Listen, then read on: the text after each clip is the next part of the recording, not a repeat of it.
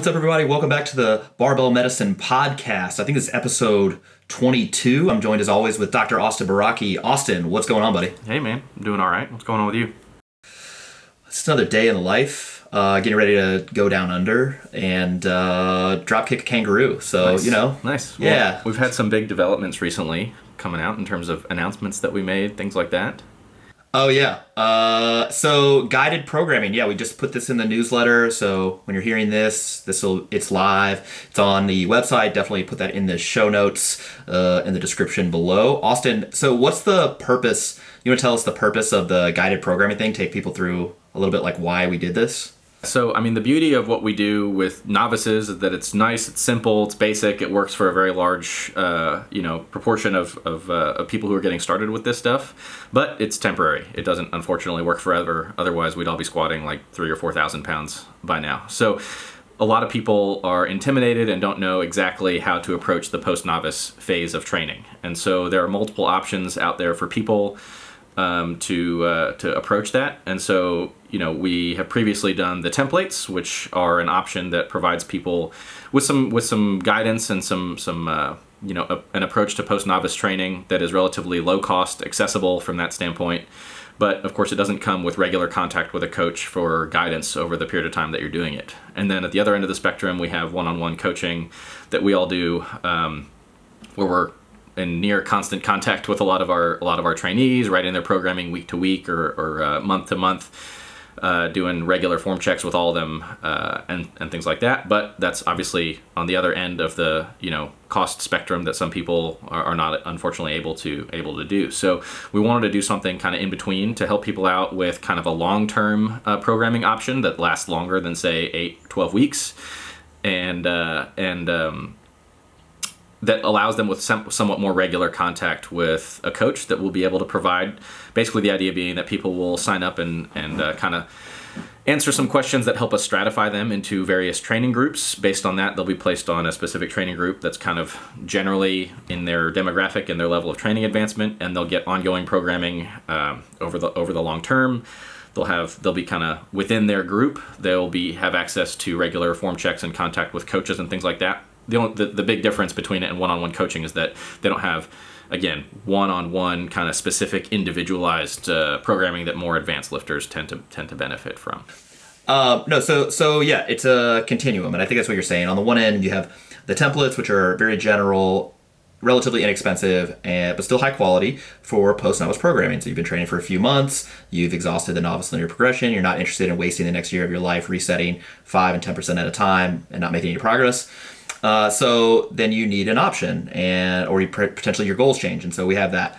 Uh, on the other end of the spectrum, you have the one-on-one coaching, just very boutique, very uh, um, you know individualized. There's a, a lot of contact with your coach directly, and unfortunately, that doesn't that doesn't uh, uh, isn't possible for a lot of people. Not just from a financial standpoint, but just a time commitment. You know, if you're always traveling and maybe you're not available to actually send in check-ins and regular form checks and stuff like that, so you need something in the middle. And so we had this big gray zone, and uh, I felt like that was a pretty good market for us to get into. So guided programming is going to start. The cool thing is uh, we're working with some very smart folks for data collection as far as getting feedback on what we're actually putting out there and then being able to retool it uh, every time a new wave starts so we learn more from our from our uh, our audience from our from our clients. And uh, i think the community thing is going to be cool too. You know you get a couple hundred people in that group all talking about strength training or, or, or and resistance training and and it, it's going to be it's going to be a cool concept i think Yeah, I agree. Excited to get it started. And so that's as you mentioned, we're it's going to be getting started kind of in in waves. So people who kind of sign up together, they'll be grouped into a cohort that kind of starts at the same time, and then what we learn from them can then be applied to the next wave that gets started at some later date, and, and so on.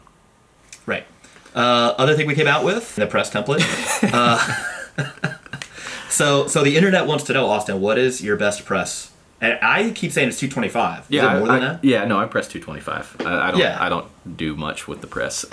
but but Right, right, right. It was like But the minimum not a- baseline that I had to get to to say, okay, I have done this before.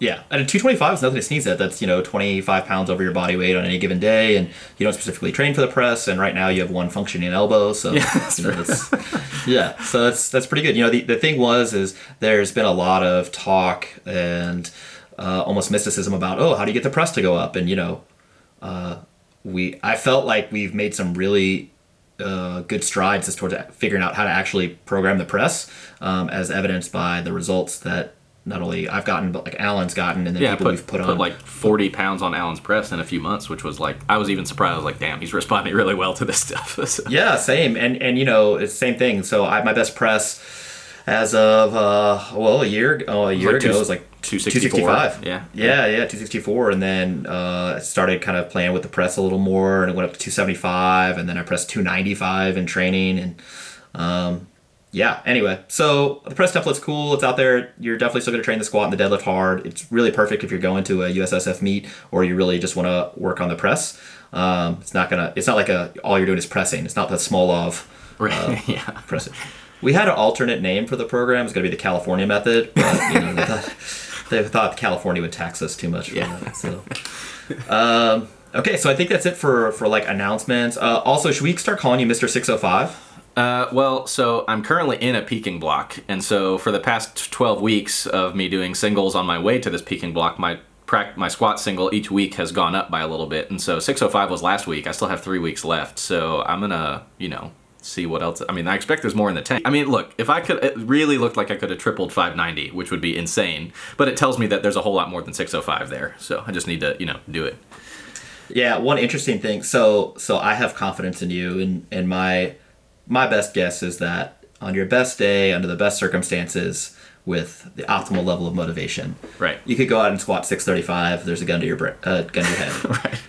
But I'm serious. I mean, on legitimately, look, if you tripled 585 on your deadlift prior to you pulling 655, you know, well, 665, you would have said, well, I could deadlift 635. Yeah. Like, no doubt in your brain. Right, right. No doubt. Yeah. But, uh, so, so I think if uh, we agree that 590 was tripleable, Yeah. which I, which I do, then 635 should be no, be be fine. If you don't squat 635, I lose. Then- I lose all credibility instantly. no, it's not credibility. It's, it's just that it tells you something. It tells you a few things. It tells you that perhaps the peaking block, you know, it gives you information about the length of the peaking Sure. block and Yeah. perhaps your efficiency on the squat. yeah. So as a as a little interesting aside, which is not have to do with what we're talking about today, but I still find it very interesting to discuss. Um, if you want to get better at singles, because you're either a powerlifter, you're going to a meet, or that's what holds value in your training. And, and I can make the argument that even if you're not a competitive powerlifter, that prioritizing singles is useful at times because it's probably the most accurate information that you can get. It's uh, less subject to noise from other stuff. Like a 5RM has multiple different components that contribute to to actually generating the 5RM. There's that's not just pure strength, whereas a 1RM uh, uh, is is more uh, pure strength if you want to get better singles, you have to practice singles. So, so a program that's designed to get you stronger that is lacking regular practice, regular exposure to singles, is, is not a good program unless you're a novice. In which case, this doesn't. This whole conversation doesn't really apply to you.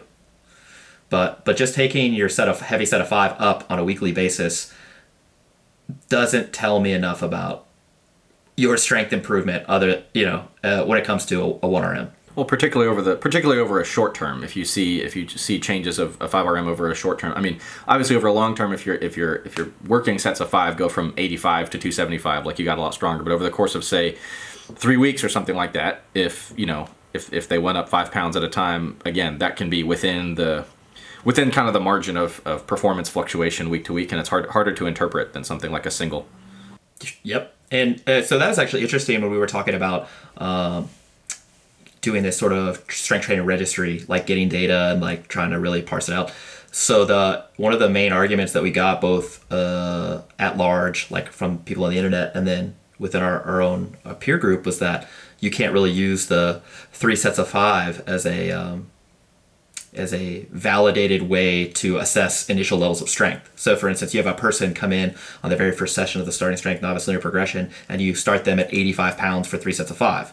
Well, you're taking in a bunch of subjective stuff like, oh, this is where their form was still good Right. and it was hard. And it doesn't mean that you cannot try to validate that method, but there's a lot of noise there too, right? Uh, what I, and again, what I mean by that is perhaps if you, you know, maybe maybe they could have done 90 pounds or 95 pounds for Right, three sets yeah. of five. You, Yeah. you don't really know what their absolute strength was, um, and so it's not perfect. Where and so they people, you know, it's hard to say if your if your lift, for instance, if you if you did 550 for a set of five, uh, and then sometime later you did 575 for a triple.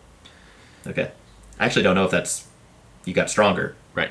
because the goalposts have changed, and, and and that's an even tighter example of the problem with assessing strength gain from the beginning of the novice progression to the end.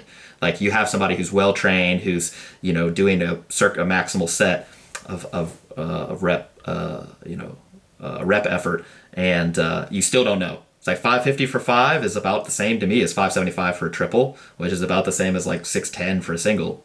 You know, like that's it's all the same. So if if on week one you did 550 for five, and then week two you did 575 for three, and then week three you did six, five, 605 or 610 for a single, you you didn't get any stronger over three weeks. You just changed the goalposts. Yeah. Whereas on the novice progression, if you had somebody who on day one they did 85 for three sets of five, and then they did you know three days, a week later they did 95 for three sets of five. I actually don't know if they got stronger within that period of time. They- I, think, don't. I, mean, don't know. Even even back when there was this whole there was there was the whole argument and and they were talking you know Rip was talking about super compensation and all this kind of stuff and they draw kind of the adaptation curve with a bunch of like they called it like fuzz around the line of performance and that falls squarely within that kind of line of you know the error bar around your around your kind of absolute level of performance at any given time. Yeah, most people at the beginning they could they could do five more pounds on day one because if they can't do five more pounds on day one, then the coach who set that weight on their back messed up. Sorry, I just got a really long Instagram question. So I'm not going to answer him, but we can answer it here on the podcast because people want to know. So just just as yeah, Oh, just as an aside, right, like there you go. Take it away. texting or, uh, sorry, just as an aside, like DMing somebody who's not your coach, um, who doesn't know a lot about you and your training history, a long-winded question about your training is difficult to deal with as a coach. I, I, I want to know so many more things, but then I realize that I have other clients that I have responsibilities towards, so it's it's difficult. So, hey Jordan, I went through the bridge uh, on the program, you described GPP days. On those days, you mentioned cardio, like rowing or assault bike. My gym doesn't have a prowler, rowing machine, or an assault bike. It has a treadmill, stair machine, bicycles, and elliptical. Which one would you suggest? Any of them. Doesn't matter. In general, I don't like running for people who aren't good runners because there's a lot of ground reactive force and it can potentially be a big stress, but it doesn't matter. Uh, question two. This is a multi-part question. There's it looks like four four questions. Uh, never in the book you mention pendlay rows. You mention is barbell rows. And I know these two are not the same. They are. One just has an eponym and the other doesn't. So they're the same. No- number three. If it was a typing mistake when you wrote the file, which happens, and I don't blame you or Austin, on the pendlay barbell rows, do I do both the eccentric and concentric part of the lift or only the concentric? I challenge you to do a concentric only row. Eccentric down to the floor, like a tempo row. I'm just saying. yeah, well, I'm just saying it's like doing a concentric only deadlift, which you could you would just drop it. So, uh, I know the bar has to start off. Oh, another row question. I know the bar has to start. another row question. I know the bar has to start off the ground after each rep. Do I start again, or the bar never touches the ground until the set is finished? It's a it's a row. This starts from the ground. Period. Boom. Right, great. There you go.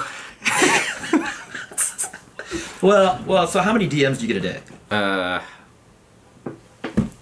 fifteen. How many of them are from your clients? Uh, oh, oh, I wasn't counting. One's from my clients. Oh, right. Okay, so 15 non client DMs. How many of those questions do you think are better suited for the forum? Which is at barbellmedicine.com backslash forum? Most of them, yes. Yeah, and so the thing is, you're you're asking effectively, you know, for, for advice, which is totally fine. That's why we're here. You know, part of our thing is being a good resource for folks. It's just that instead of if we answer one person, that's a a certain time commitment compared to answering many people. So I'll just direct everyone to the forum. It's not. I don't mean stay out of our DMs. What I mean is we can Reach more people uh, better in a different way. serve the community if we get to answer these. Yeah, yeah. If we if, if we if you ask on the forum, so hey, go to the forum, uh, hang out there. We'll help you guys. And then Austin and Austin and I won't won't you know, uh, uh, have a cerebrovascular accident when people ask us what shoes what shoes are you wearing. Speaking of, what shoes are you wearing I also right wasn't now? counting DM specifically asking me what shoes I'm wearing. But that's another fifteen. Yeah, yeah. What what uh what what shoes are you wearing right now? Do you have I shoes? don't on? have shoes on right now. Yeah, that boy. I got sliders. All right. So today we're going to talk about NSAIDs. NSAIDs standing for non-steroidal anti-inflammatory drugs. So the non-steroid steroid podcast. Right, exactly. Um, our views are going down to five. So all right, let's start with let's start with what are NSAIDs. Austin, you want to take us through just a brief overview of what NSAIDs actually yeah, are? so so basically they are kind of generally cla considered to be anti-inflammatory drugs in nature. They're used a lot for analgesic effect or for pain relieving effects, and so physiologically kind of inflammation is a super complex process. There's tons of uh, you know chemical messengers that go on cytokines all kinds of inflammatory molecules. Cells cellular inflammation gets involved a lot of the time. There's tons and tons and parts of it but there tons and tons of uh, parts to it. Um, but one pathway in particular is one that takes a molecule called arachidonic acid uh, and then it converts it through a, through a series of enzymatic reactions into a set into any one of a set of uh, kind of molecular signaling molecules called uh, prostaglandins um, among other things. And so these prostaglandin molecules they have lots of different functions. Uh, they can kind of contribute towards uh, kind of in recruiting inflammatory cells to the area. It can sensitize uh, you know nervous tissue and, and i won't say cause pain because they don't do that because uh, pain, as we know, is more complicated than that. Um, but they can kind of contribute to nociception, which can then be interpreted as pain. Um, Nociception? Is this like is nocebo? no, wait, wait, no, no, they're the same. No, no, no. Just means it creates a it, it just creates a, a noxious a noxious stimulus at the level of the tissue. Can contribute to generating fevers, uh, lots of lots of other things. And so, you know, a lot of people when they think about uh, anti-inflammatories, they'll commonly hear about or get prescribed something like prednisone, which interferes in this process kind of at an earlier at an earlier stage because that's a corticosteroid. So that's a steroid molecule that acts to um, have anti-inflammatory effects as well as well as tons of other both beneficial in some circumstances and harmful effects in others. Um, but beyond the steroid uh, anti-inflammatories, being cortic- glucocorticoids or corticosteroids, whatever you want to call it, there's this next step in the process, um, which is induced by an enzyme called cyclooxygenase or COX, COX. There's COX1 and COX2 uh, kind of distributed throughout the body. And so these this particular enzyme is what converts some of the byproducts of that initial kind of arachidonic acid conversion into then things like prostaglandins and some other molecules that like induce clotting and some other things like that. Um, and so this is all kind of beneficial stuff in the setting of your body kind of generating an inflammatory response to say heal a tissue insult or something like that. Like if you get stabbed in the thigh or something like that, you'll have some local inflammation to kind of kickstart the healing process and immune cells will come in, clean up the mess, things like that. Um, I, I always like to think about the immune cells like fighting the good fight, Yeah. like the cavalry cal- call that goes off, like it's a trumpet, like, and then you know, here we come to save the day, until and then until until you have an autoimmune disease, then, then they're Right, then they're all right. psychotic and going crazy and inappropriately uh, inappropriately uh, doing their thing. You know. well, that's like the South in the American in the American Revolution. I mean, that's the way I again, that's the way I attacking itself. conceptualize it. Yeah, it's attacking itself, and you know, it's just you know, yeah, a lot of pride, but not you know. So uh, we just lost. We just lost the last four viewers. Just one. So, so given the extensive amount of uh, you know side effects, neg- uh, I won't say side, just adverse effects to taking things like uh, corticosteroids, like prednisone, in just for anti-inflammatory purposes, particularly over the long term, we have this other kind of option that's a non-steroid anti-inflammatory. Um, and that's what NSAID stands for, non-steroidal anti-inflammatory drugs. And there's a whole big family of them. There are oral versions, there are topical versions, there are injectable versions, both intramuscular and, and IV versions of NSAIDs that are used in all kinds of different scenarios. Um, and so they, they inhibit this COX enzyme, prevent you from producing these prostaglandin molecules, and there, thereby lower inflammation, reduce the nociception that can then be, you know, contribute to pain. They can reduce fevers, so they have what's called an antipyretic effect, reducing body temperature in the setting of uh, a fever that you might have for whatever reason. Um, and so, you know, they're they're used very commonly for pain. Um, and given what we talked about previously about pain, particularly in the context of lifting and training, they're used a lot by lifters. And so that's why we thought it'd be a relevant topic to talk about to kind of uh, bust some myths and talk about where they might be useful, more useful, less useful, and precautions and things like that. Yeah, and I think the other interesting thing that's happened recently in our sort of strength conditioning field, particularly the CrossFit world, is that people have been just you know shitting all over and NSAIDs like they're gonna do bad things to you and decreasing the inflammation or even using ice like as a so so like on a spectrum of like anti-inflammatory sort of Sure. things like ice is like the lowest common denominator. Yeah. Uh, you know kelly starrett famously and i say famously because hit that youtube video's gotten you know millions of views and his articles millions of views about don't take NSAIDs, don't use ice because it decreases the inflammatory response you know in soft tissues which will ultimately this is the tldr uh, that's not true. Go fi- go figure. Um, yeah, it's, it's just been super popular to talk about, and, and these things can be useful at times. And uh, there's also been some talk of, oh, if you take NSAIDs, it decreases your testosterone levels or decreases your muscle protein synthesis response to training, or, uh, or all these things. You know, and, and this has happened in different permutations, not just with NSAIDs. This has happened with people said, oh, if you take fish oil around training, it's got some anti-inflammatory effect, and that's going to blunt your training response. Uh, I'll cut to the chase. That's not true. Uh, oh, if you take vitamin C around training, it's going to blunt your training response. Again, I'll cut to the chase. Also not true. Although, why are you taking vitamin C? It's Probably the other need it. question. Yeah. Pro- probably don't need it. So it, it's just interesting that it's been talked about so so much. Like like uh, there's not a bunch of data on this. With but in fact, there is. It's like when you have an idea and you're like, hmm, you know, I think that the inflammatory response is a normal part of the muscle remodeling repair mechanism that we go through training. And that if you inhibit it or mess with it by using medications, for instance, maybe that wouldn't be such a good thing. Well, that's a fine idea to have, but the next thing you have to do is go to the Google machine Yeah. and type that in there and then start looking at data. Because when you do that, then you're like, oh, maybe this thing's actually more nuanced, and that's what we're going to discuss today. Okay, so you're saying that NSAIDs are not Tylenol. Yeah. So uh, Tylenol does not fit into this category. I don't consider it to be an anti-inflammatory drug. It does have some action on that cyclooxygenase enzyme, but uh, Sure. the thought it, it's it's kind of bizarre, and it's been fascinating. Like through medical training, when you learn about some of these medications that are used so commonly, and then you're like, I wonder how that works, and you go to look it up, and they're like, Yeah, so it's still not fully understood how this medication works, and we're like, What Right, the right, hell? right. So Tylenol actually fits in that category. We have some understanding of how it works. It's thought to work on some of the cyclooxygenase enzymes, particularly in the central nervous system in the brain, um, which is kind of interesting. But I don't consider it to be a, uh, you know like a peripheral anti-inflammatory medication. Yeah, yeah, and, and I think most clinicians would agree with you on that. It's yes, it definitely has an analgesic, so uh, pain uh, alleviating effect. It definitely is an antipyretic, so in that it can alleviate some fever stuff. But as far as your typical NSAID, doesn't qualify. Uh, aspirin certainly does. It's probably one of the original ones. Brief aside, just on some historical notes. So aspirin is acetyl acetylsalicylic acid.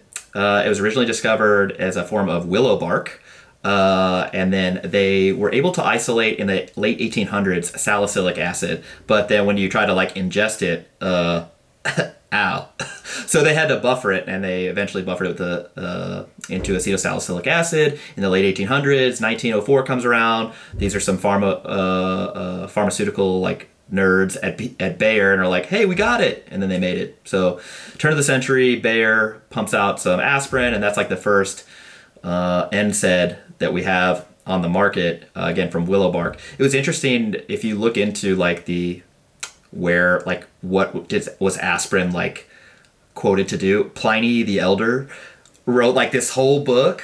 Uh, I actually think it's Pliny now that I now that I say it out loud, but I like Pliny better. Like I just imagine know, he's uh, he was like, oh, 14 uses for this thing, right? And so if you mixed, he said that if you mixed aspirin with alcohol, that it would decrease your sex drive, uh, your libido, uh, acutely. And then, uh, but if you did it consistently enough, it would be gone forever. Oh no. Which made me start wondering, like, is that a thing?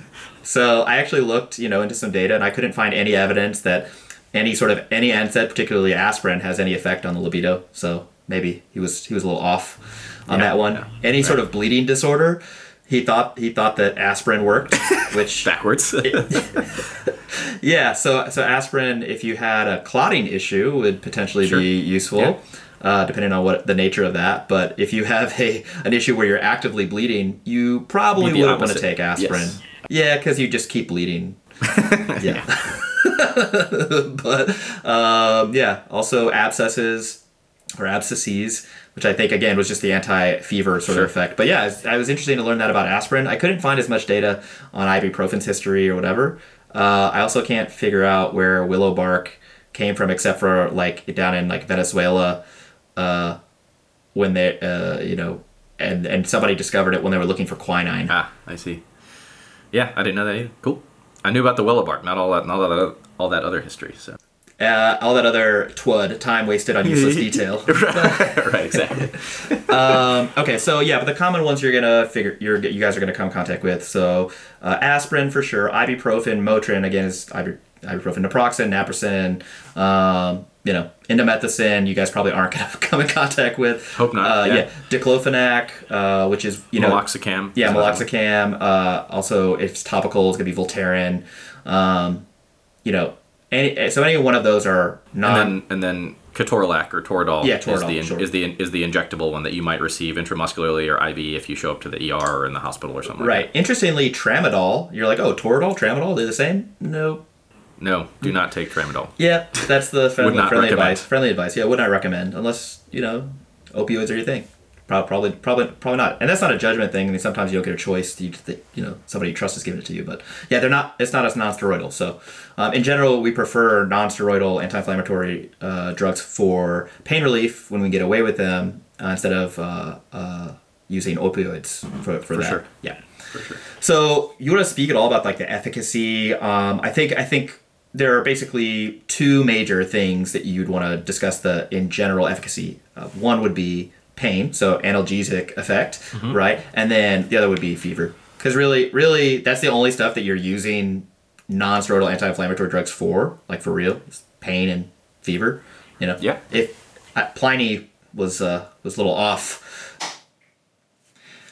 all right, so Austin, let's go through like the efficacy of anti-inflammatories. Uh, so, if, as far as their effect on pain and fever reduction, I think the other uses for anti-inflammatory, non-steroidal anti-inflammatories, probably beyond the scope of this podcast. So, just talk, stick with pain and and uh, fever reduction. Sure. Yeah. So so there's been lots of research on this stuff in common painful conditions. For example, we talked about them a little bit on our uh, osteoarthritis episode, where, for example, you know, there's lots of trials looking at the efficacy of these things compared to placebo or compared to acetaminophen or Tylenol for pain, and they are they are reasonably effective uh, in terms of pain reduction for a lot of these conditions. Now, what I'm getting always getting more and more interested in is going back to that data that I was initially looking at and looking at the response of the placebo group when they when they when they do these trials. Because of course, when we do these randomized controlled trials for medic medications like this, we're comparing something like an, you know an ibuprofen or, or a naproxen or something like that compared to placebo uh, to see if it outperforms just taking you know quote unquote sugar pill kind of thing. And pretty reliably, there's always a decent proportion of people in the placebo group that report you know a significant pain reduction from taking from taking placebo. But the idea with NSAIDs is that you can outperform that effect. You get whatever whatever effect there is from just taking a pill in terms of pain reduction because again pain works weird like that. And then you get additional benefit on top of that for, for a lot of painful conditions like osteoarthritis for example. And some of the other conditions beyond just pain is just kind of inflammatory conditions in general which tend to which can tend to generate pain. For example like in the setting of you know gout gouty arthritis will give some potent anti-inflammatory medications because that's like a profoundly inflammatory situation. It can also be very painful but you know we're treating specifically to reduce the inflammation and secondarily to that reducing pain um, and so similarly, you know, similarly, they are useful to reduce fever. In general, I tend to err on like when I'm in the hospital or something like that. I tend to err on using Tylenol first to reduce fever, rather than using NSAIDs for fever alone, just because, um, well, for multiple reasons. But Tylenols generally have less side effects when used at recommended dose ranges compared to uh, NSAIDs. And so if I can get the same fever reduction effect uh, using a different medication, particularly in more ill hospitalized patients who tend to have all kinds of other issues going on then I tend to err on that side. But they do they are they do tend to be fairly effective for reducing reducing pain and inflammation. Um, however it's also important to recognize that they're going to be more effective for situations where the pain is secondary to kind of inflammatory induced nociception if that makes sense. So conditions where your pain is not really attributable to an inflammatory process uh, for example like neuropathic pain, like if you have neuropathy or something like that, that's not going to be particularly responsive to an NSAID medication. If you have if you have some other non-inflammatory reason for pain, for example, if you have tendinopathy, uh, that tends to not really do respond that well to you know uh, to NSAIDs. So you hear you know this is something that's super common in the training world is for people to just load up on vitamin I when you have when you have tendinopathy, which is not a particularly effective way to manage that condition, and it certainly does not result in uh, healing or long term improvement such that you can get off of those medications. Um, so so you were you know you were mentioning earlier a lot of the people who kind of uh, talk a lot on the internet about how harmful NSAIDs are in terms of impairing adaptation. There's also this interesting other side of the spectrum that I see a lot of within the training world who say that, like, you know, vitamin I or ibuprofen is like the answer to everything uh, under the sun, and any kind of uh, any kind of uh, setback you have, you should take a bunch of Advil for, which I don't necessarily agree with either. I assume that this is Pliny the Elder. Yeah, right. Yes. Is that yeah, not the? yeah, yeah. It's great Well, for your so- elbow pain when you when you're squatting wrong, rather than fixing your squat. So Yeah, and so well, you know, so there's the Oxford analgesic uh, table, which is effectively uh, it rates the number needed to treat uh, for uh, all like pain medications in general and acute pain, and the outcome they're looking at is a 50% reduction in in in pain. Uh, so so for instance, if you just took uh, uh, like ibuprofen uh, by itself or a similar uh, acting medication, it, it's funny because the NNT, like the middle of that number needed to treat, is right in that like two to three range. So so effectively, if you treat you know three people with ibuprofen or a stronger uh, anti-inflammatory drug like uh, ketorolac or, or whatever, you get a fifty percent reduction in pain. Uh, you know, in one of the, in one of those people, but that number is better than morphine. Yeah. So so if the people are like, oh, I need something stronger, it's like, well, that may be true, but you may not need the the going to an opioid, and morphine is certainly one of the strong ones. Um, is not is not necessarily indicated, uh, and I think you know we're talking about these adverse effects, and certainly, uh, well. Let me let me preface it like this: going into the number needed to treat, the number needed to harm, the the sort of uh, uh, relative risk ratio and all this other stuff for each type of cardiovascular event you can have, each kind of kidney event you can have, or gastrointestinal uh, sort of complication that you can have, I think is beyond the scope of this podcast. But those in general are the side effects that we're looking at, right? Um, I I'm, I don't want to speak for you, but I'll just say for my own sort of like if we're if we're looking at this from a ten thousand foot view, I do not worry about that stuff for short term treatment, right? Like four or five days, up to a week. I don't really worry about it. It in fact, you and I both listened to the the uh, kidney boy talk about they were giving these people So this is the this is the the precision the precision trial is the name of the study for people who want to look up the data itself. And they had a pretty large cohort of 65 year old, a lot of a good proportion of women I think in the trial as well. And they'd randomized them to Celebrex and naproxen and ibuprofen at re- fairly high doses. Yeah, high doses, regular, to, and they already had some in, some evidence of kidney disease, kidney failure prior to this, right? And they were one of the outcomes they were looking at was, uh, you know, worsening kidney function. Another outcome was gastrointestinal uh, uh, complications. And what are the rates on that? That they Yeah, so I the- actually I actually pulled up the let me let me quote the right uh, the right information here. So they had they had twenty four thousand uh, patients in the trial. So pr- about approximately a third, about eight thousand randomized to each group. It was a multi center uh, multi center trial. Sixty five percent of the patients were female. They were average age sixty three years, and so among the over the course of this uh, of this trial, there were uh, let's see between Celebrex and naproxen, there was about 180 to 200 or so cardiovascular events in each in each of those groups. Uh, about 130 to 160 pe- people died in those groups among the 24,000 who were on these medications. Um, and there were about 80, 86 uh, gastrointestinal issues. So, for example, like GI bleeding, things like that. Um, and there was about 50 to 70 uh, issues with uh, renal function in terms of like kidney failure, things like that. out so, of twenty four thousand in these older people with evidence of some evidence of kidney disease prior. Yeah, so this was really surprising information just because, you know, we are we are I mean, I know myself in particular commonly dealing with this older, frail uh, population, particularly that we see a lot in the hospital with a number of uh, you know comorbid diseases, issues with history of GI bleeds, or they're on blood thinners, or they have chronic kidney disease, things like that. And and kind of the impression that we're given is that like even a single dose of an NSAID medication is like super high risk for these patients and that seems to be overstated now i'm not certainly not going to do what they did in this trial to patients just because it still makes me uncomfortable even though i have that data. But i agree that for short term uh, i tend not to freak out about it. Unless they have very significant comorbid diseases if they have like horrific cardiovascular disease if they have you know bad cirrhosis tendency uh, bleeding bleeding tendencies you know they're they're they're if they're almost to needing dialysis because their kidneys are so bad then i don't want to kind of feel like I'm potentially the person who's You're kicking them over the edge, edge to dialysis, Yeah, for example. Sure. So, so things like that. But, but definitely from this data, at least, it seems like uh, that those risks are, you know, we we fear them out of proportion to their absolute. Yeah. Yeah. And I think, again, short term dosing for acute musculoskeletal based pain, I think, uh, which is probably the main recommendation that the people listening and, and watching this are, are, are looking at. So again, uh, your low back is is a little sore for whatever reason. Again, it's, it's unlikely to be this acute traumatic injury. We've already talked about this, beat it to death, you know. But if you need to take some an NSAID for it, I probably would not be worried about the side effects in in that particular case for a short course uh, of those. Um, that that being said, uh, I, you know, our our litigious society requires me to say that before starting or stopping any medication, you should definitely check with your physician.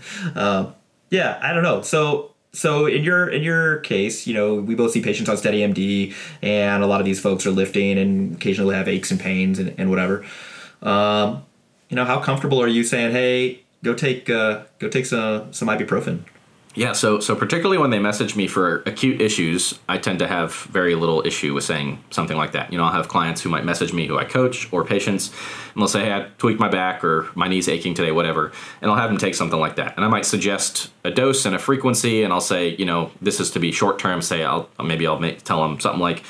You know, if it, if it gets better in a day to three days, then that's awesome. If you need to take it for longer than that, then let's kind of readdress the situation because maybe we need to modify something about how you're what you're doing in your training. Um, if I have people who have chronic issues, so if so so if they have long term issues with certain painful areas, um, and they feel like they have to take something like this on a daily basis uh, or more frequently than that over the long period of time, then I'm definitely a little bit more hesitant, and then I really want to readdress both I get into the pain education kind of thing with them because maybe that alone can reduce their pain such that I can reduce the dose or the frequency that they're using the medication. Um, and I might use, uh, I might modify their training in, uh, say, using certain style, maybe certain variants or certain programming styles, maybe adjust their intensity or their volume uh, so that they can tolerate it a little better. And then finally, I might switch them if they are a patient of mine from something like an oral NSAID to see if they can get the same kind of benefit, which sometimes they can from using a topical one like diclofenac or Voltaren gel, which is just a topical NSAID that kind of spares you. It has minimal systemic absorption, very low risk of causing uh, kind of sys- those systemic side effects, even when used over the long term. And you can use it up to four times a day. So. Yeah, Voltaren, and I, so I'm the same way with the uh, caveat, nuance, whatever. I, I feel like it's a, I'm, I'm just a walking meme.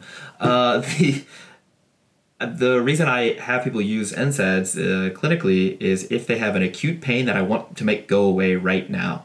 That's that's my use. Is that if I give you the ibuprofen or the NSAID, whatever NSAID it ends up being, now I want within an hour or two a significant reduction in your pain. And if that doesn't occur, then I, we stop because that's not you know eff- effectively at that point. Um, you know if that happens over the course of a day or two, then I'm saying this pain is not re- unresponsive to to NSAIDs, and, and it doesn't mean that we can't ever make it go away. It's just we're not treating it, and I see no reason to continue to take a medication that potentially has side effects for for that reason because you're not treating it. That being said, if it is a musculoskeletal pain, I have high likelihood to believe that ibuprofen is going to work. And uh, if somebody has that regularly, they have osteoarthritis that, for instance, that um, they need to take something daily, then I'm also in the same boat with a topical sort of uh, the topical medication. Uh, the NNT for that, the number needed to treat, for Voltaren. Impressive. One and two. Yeah. One and two. Impre- yeah. Impressively well. You would think it wouldn't work as well, but it yeah, and that's based off this 2015 like Cochrane review. Uh, Yeah. You know the huge data set, two huge data set, and so um, you know I think the the other interesting thing because this is going to pop up in the comments. Well, what about fish oil? What about you know eating a low omega six diet because that decreases production of arachidonic acid, and then you don't even get the production of these pro-inflammatory cytokines. Uh, yeah, but no, it doesn't. Okay, so uh, it, it really doesn't. Um, yeah, it doesn't. That's for the dietary input, and then omega three fatty acid intake tends to not have, uh, particularly supplementation doesn't have any effect on these pain scores, particularly acute pain or osteoarthritic uh, osteoarthritis uh, related pain. If it's rheumatoid, well, that's a different thing. We're dealing with autoimmune disease, and that's that's a that's a different sort of scenario. But I wouldn't recommend taking fish oil because you're in pain. It's unlikely to help, um, and I wouldn't recommend necessarily avoiding omega sixes for the pain. Uh, you know, sort of sort of benefit. I, I would recommend eating a diet that's rich in fiber and whole grains and high quality proteins that uh, makes your body fat and body composition and body weight do what you need it to do for your goal set. But uh, other than that, I probably wouldn't wouldn't geek out too much on the diet being the, the cure for your pain because it's unlikely to do so. Yeah, Unless the other you- the other the other situations that I would mention would be uh, delayed onset muscle soreness is generally not a super inflammatory condition, contrary to uh, common belief, um, and doesn't tend to respond all that well to something like NSAIDs. Uh, the solution to delayed onset muscle soreness is uh, appropriate programming, um, uh, which which which includes uh, you know an appropriate amount of volume, an appropriate amount of frequency, appropriate amount Well- of intensity, etc. this is actually a great time. So what we're gonna do is we're gonna take a break. Uh, we'll come back with part two. We're gonna talk about NSAIDs and their effect on muscle strength, hypertrophy, performance. And we'll wrap this podcast up. All right, welcome back to the Barbell Medicine Podcast. This is part two. We're going to talk about the effect of non-steroidal anti-inflammatory drugs on strength, hypertrophy, performance. And Austin, so hey man, if I'm taking ibuprofen, you know, I heard, I read that you know it's gonna make it's gonna blunt the effect of training. That it's gonna blunt the effect that I get out of training. I'm gonna I'm not gonna get as strong. What's the deal? So yeah, this is all very interesting topic and uh, an interesting area of research. And so basically, what I tell people when they, because I get asked this kind of stuff a lot, and the way I tend to put it to people is, if the inflammatory response to training, which is necessary, but if that res- inflammatory response to training consisted exclusively of a COX enzyme mediated pathway, then yeah, NSAIDs would definitely mess with your adaptation. Uh, but it turns out that that uh, systemic inflammation is a much more complex process. There are probably thousands to millions of molecular mediators of this, receptors involved, enzymes involved, cellular mediators. And so to think that taking uh, particularly a short term or or a or a lower dose of an NSAID uh, is going to result in no gains resulting from your training is a pretty simplistic uh, way to think about it uh, because this is not just you know a, a single target process in terms of the cox enzyme is just one part of like a massive chain of events that takes place so the actual impact that you're having on this whole process is fairly small uh, but there is some kind of to the extent that there is an effect, there is some interesting literature out there on it. What have you Oh found? my! I just you know I get frustrated when I read these papers, mainly because the methodology of the training protocols. I just it, it makes me want to hurt someone, and then I live by myself, so it just ends up being me. Not only the methods of the training protocols, but sometimes the, the medications themselves, like injecting Yeah. indomethacin into into a thigh of a rat or yeah, something like that. Like what the? So, so all right. So this first study that I thought was interesting that directly kind of uh, addresses uh, uh, muscular strength uh, and soreness, for instance. So this is from the Journal of Applied Physiology and Nutrition and Metabolism from 2008. Uh, Krentz et al. So they had 20 dudes and six chicks. Um, they did bicep curls, six sets of four to ten repetitions, but only one arm per day. And they so then so day one is left arm curl priority. Day two is right arm curl priority.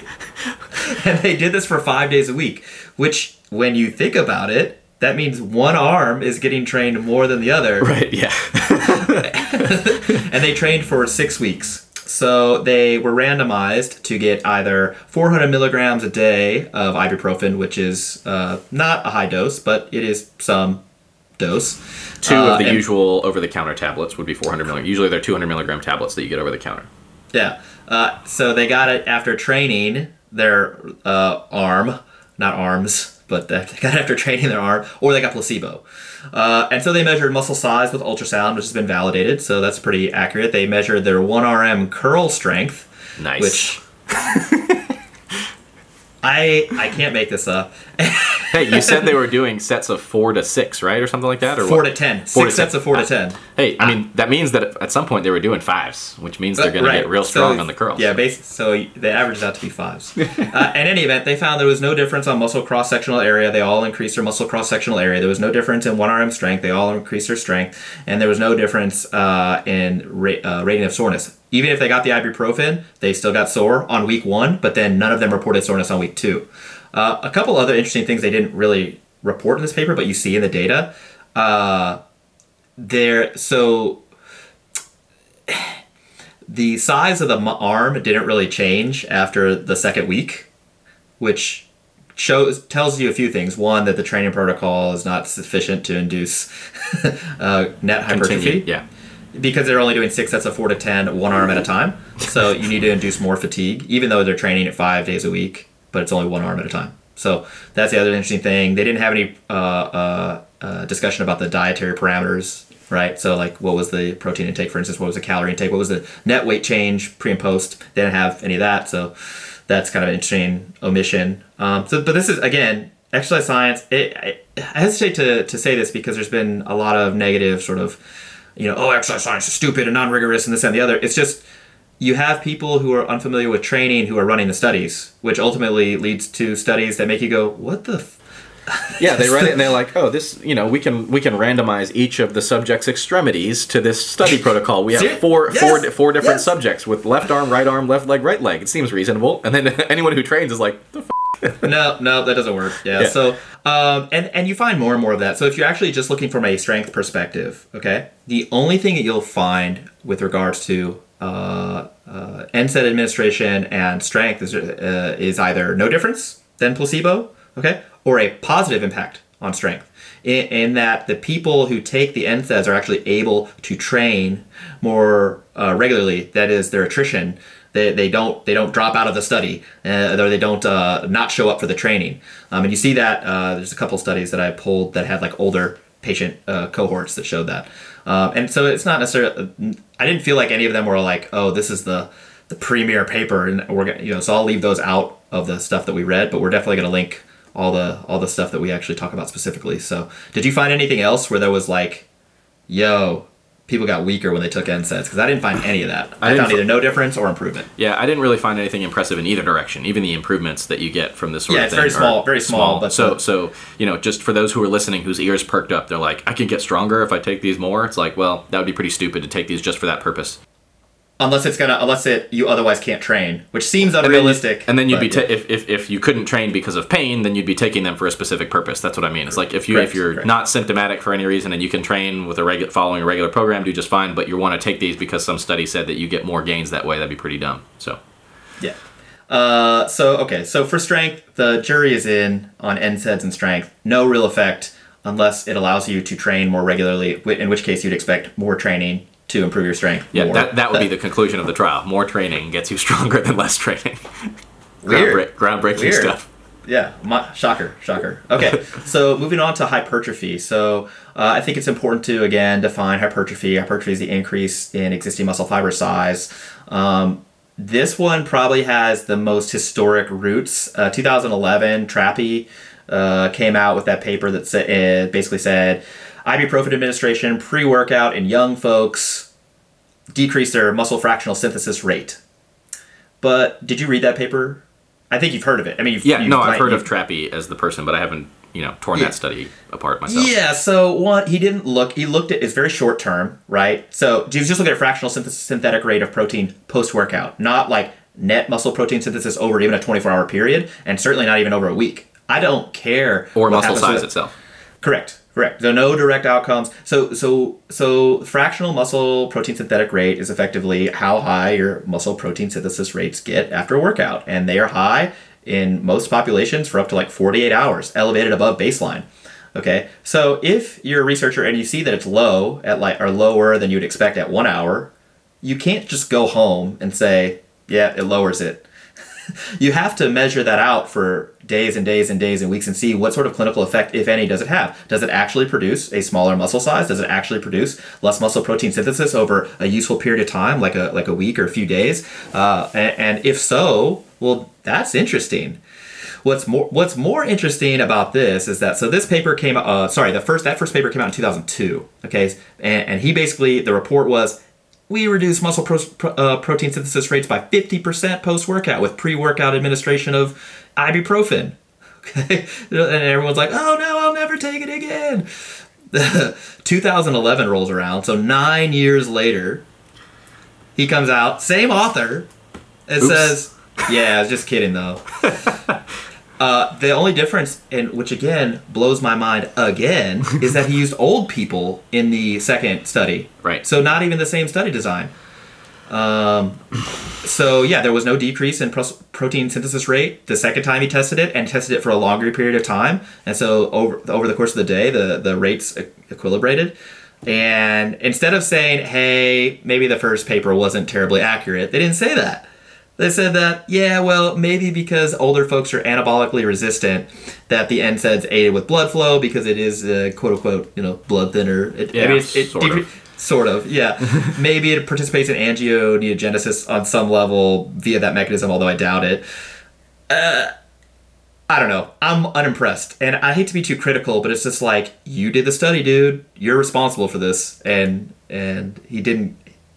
I'm a, I'm I'm not satisfied. Yeah, yeah, I think I think that's similar to you know the strength piece is that to the extent that there is an effect, it's quite small. I think the theoretical mechanism that people, if they look into this, will see tossed around a whole lot is that uh, yeah, chronic chronic systemic inflammation in particular is a known inhibitor of muscle protein synthesis, and this is uh, this is a topic that I talked at length about in that uh, cell signaling lecture that I gave at the coaches conference. Um, you know, in terms of mechanisms to either promote or inhibit uh, muscle protein synthesis, and so the cellular inflammatory uh, molecules, or the even the, the sorry, not the cellular inflammatory mediators or the molecular mediators of inflammation, definitely tend to inhibit muscle protein synthesis, and so the mechanism that gets tossed around, or the- theory that gets tossed around, is that older people tend to have at baseline more systemic inflammation than younger people.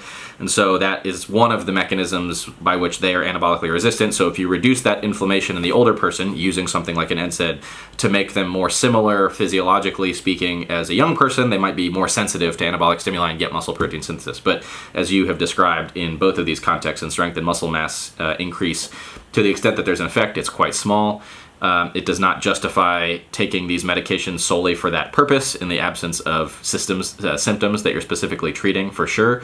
And additionally, you know, the older you get above age 60, the more likely you are to actually have side effects to these medicines. So Yeah, there's yeah, that. yeah. I think I think that my take home for this is no, there's no real effect on strength uh, with NSAIDs versus placebo, there, unless again you get to train more and yeah, more training makes you stronger, not less. Uh, and then uh, for hypertrophy, it has no effect.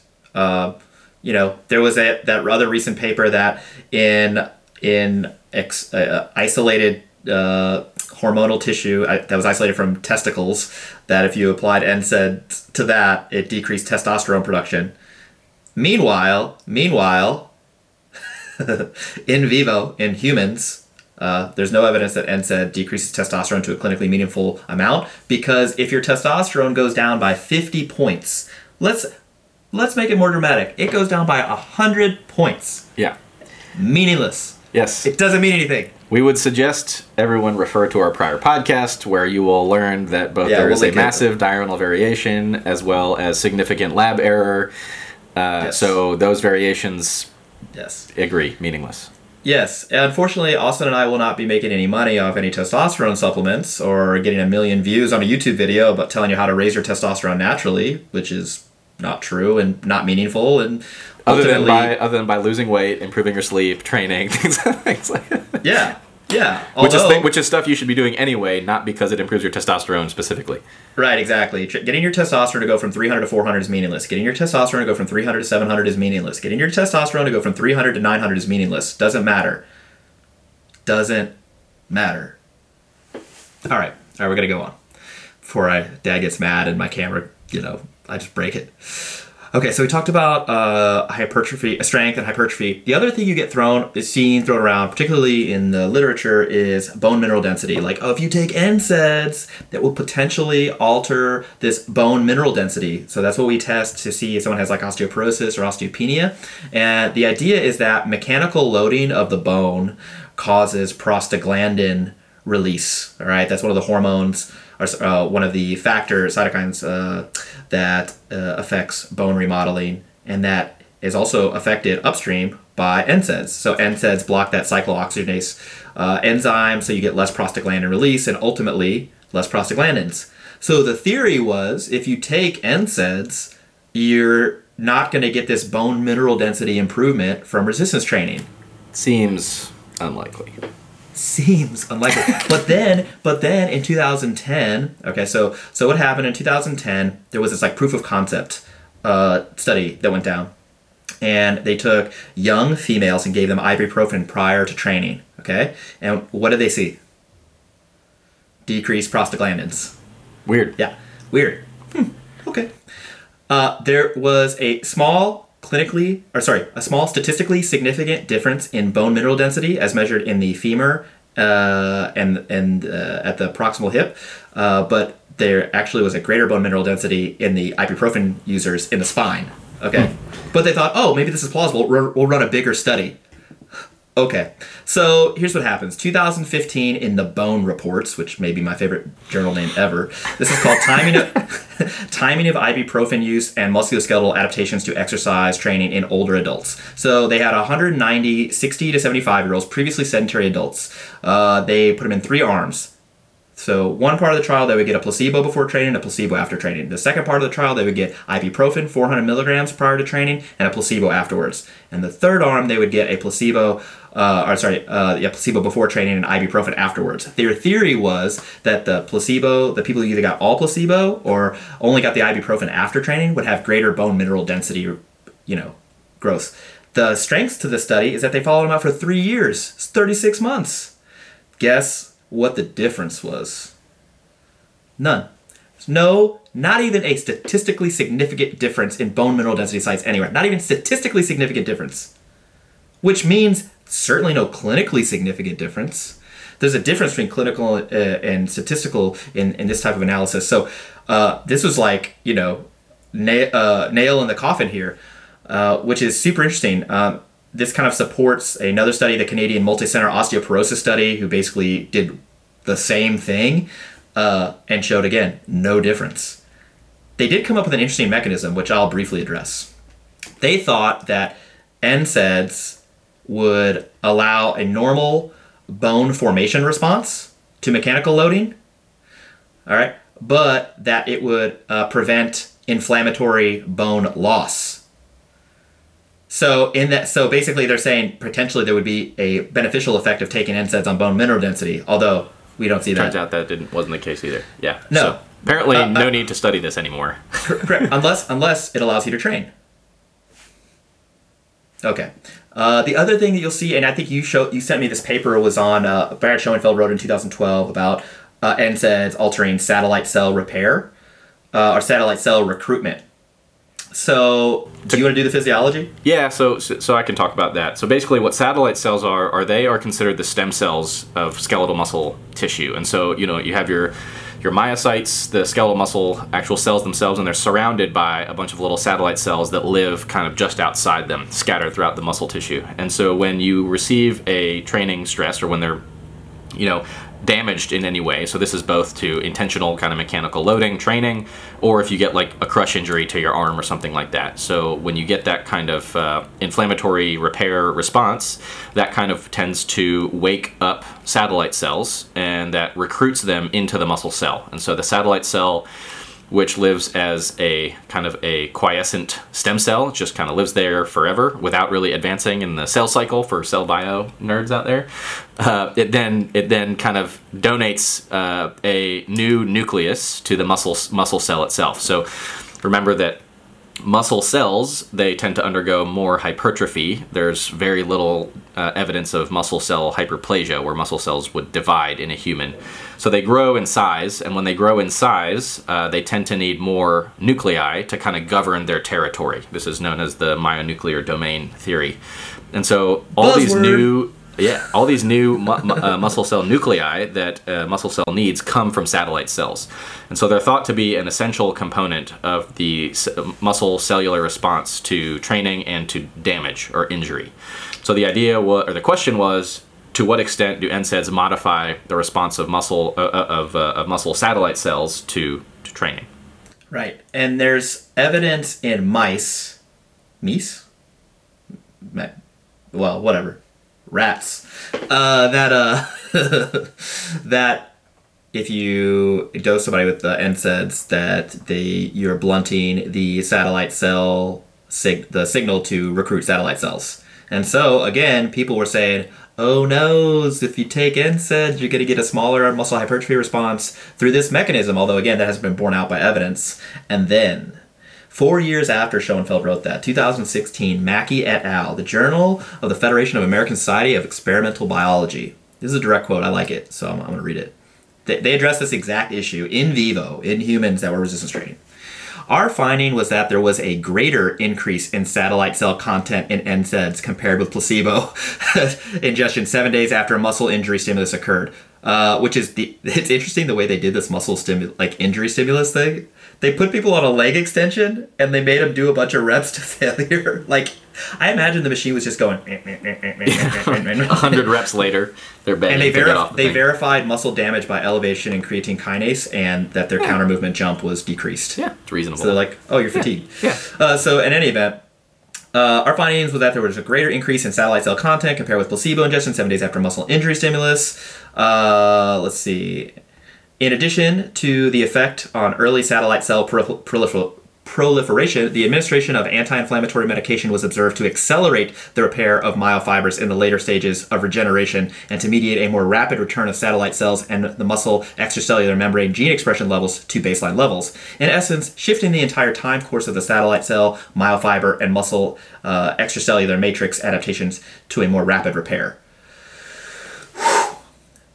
I don't think that we have any evidence to suggest that taking NSAIDs actually improves recovery. If we're going to define recovery as the ability to perform at a certain baseline, sure. right? So, so if Austin's baseline performance is a 590 squat, let's just say, okay, and he he undergoes a training event, all right, which stresses him to a certain amount, and he can no longer perform that 590 pound squat, right? So he we're looking for him to recover to a point where he can squat 590 again, and that may be a day, uh, it may be 36 hours. It may be two days. All right. Uh, that doesn't mean that he's adapted to the stimulus of the training. He's, he's just recovered from it and can therefore squat again. I don't think we have any evidence that NSAIDs improve the that sort of recovery to baseline performance levels. I don't think we have any evidence that NSAIDs uh, actually increase sort of your rate of adaptation either. Sure. I think we have significant evidence that it doesn't really affect anything and that if you need to use it so that you can train productively, it can be useful. Yes. But but yeah, so that's kind of like the take home for me. I think that all these mo- molec- these uh, molecular pathways are super interesting if you want to geek out about. Uh, but you know, the second step you have to take after identifying the molecular pathway is, well, what does this actually mean, like in real life? Yeah. Why do I care about this? Exactly. Yeah. Should I care about this? And uh, can confirm don't care. So my my my I think the take home message is this, and, and you can you can add on your your parting shots to this. So from an NSAID perspective, if you need to take them in order to train productively, cool. Uh, I don't think they confer any advantage to folks when they're not taking it for a particular reason. I think you stated that like at least three different times, but it bears repeating. Uh, and then I think that it's unlikely to cause any detriment. Um, the only outstanding sort of thing that we we didn't really address here, but I would I just include this in my parting thoughts is that people will say, yeah, well, you talked about muscle strength and hypertrophy, bone mineral density. What about like a tendonitis, tendinosis, you know, uh, soft tissue injury? If I take NSAIDs, that's gonna, you know, decrease the enzymatic activity at that level. But we don't see that either. There's, I'll, I'll link the paper for you guys to read. It, you know, I don't, I don't think we have time to read for me to read this entire like, you know, long-winded response, but you don't see that in the data either. So It'd be great. It'd be great if we had a magic pill to reduce or improve tendinopathy. But tendinopathy is just plain and simple. It's a long-term process. It takes long-term to develop, and it takes long-term to heal from a pain from a symptom standpoint. And so, yeah, I would I would definitely agree with what you said there. Um, outside of kind of inflammatory related or acute acute pain, um, you know, if you need to take it for a short term at the lowest dose that works for you, I think that's a that's a good idea. If you feel that you need to take it over a longer period of time, I would just quickly, briefly take a step back and say, is there something that I'm doing that is continuing to irritate this particular thing? Is there something I can alter with my programming, my training, my you know outside recovery issues? Do I have some sort of untreated chronic pain syndrome or something like that that needs to be dealt with that would result in me not me not needing to take these over the long term? Um, the older you are, the more other medical conditions you have, the more pregnant you are. I would not recommend taking these things uh, in those situations um, for various for, for, various reasons, particularly over the long term, but at all for pregnancy, really. So, um, yeah, I think those are my main take home points. I I have no disagreements. Hey, thanks for joining us here on the Barbell Medicine podcast. Make sure to check out our guided program if you're interested. Make sure to check out our press template if you're interested in going overhead. And all the links to everything we talked about are in the description below or the give show notes a, if you're uh, listening. Oh yeah, give us an iTunes review on on the podcast. I don't think we've we've we've uh, plugged that in a while. Yeah, help us out. Help us. Help us. Help you. Yeah. All right. Cool, man. We'll see you later. right, see ya.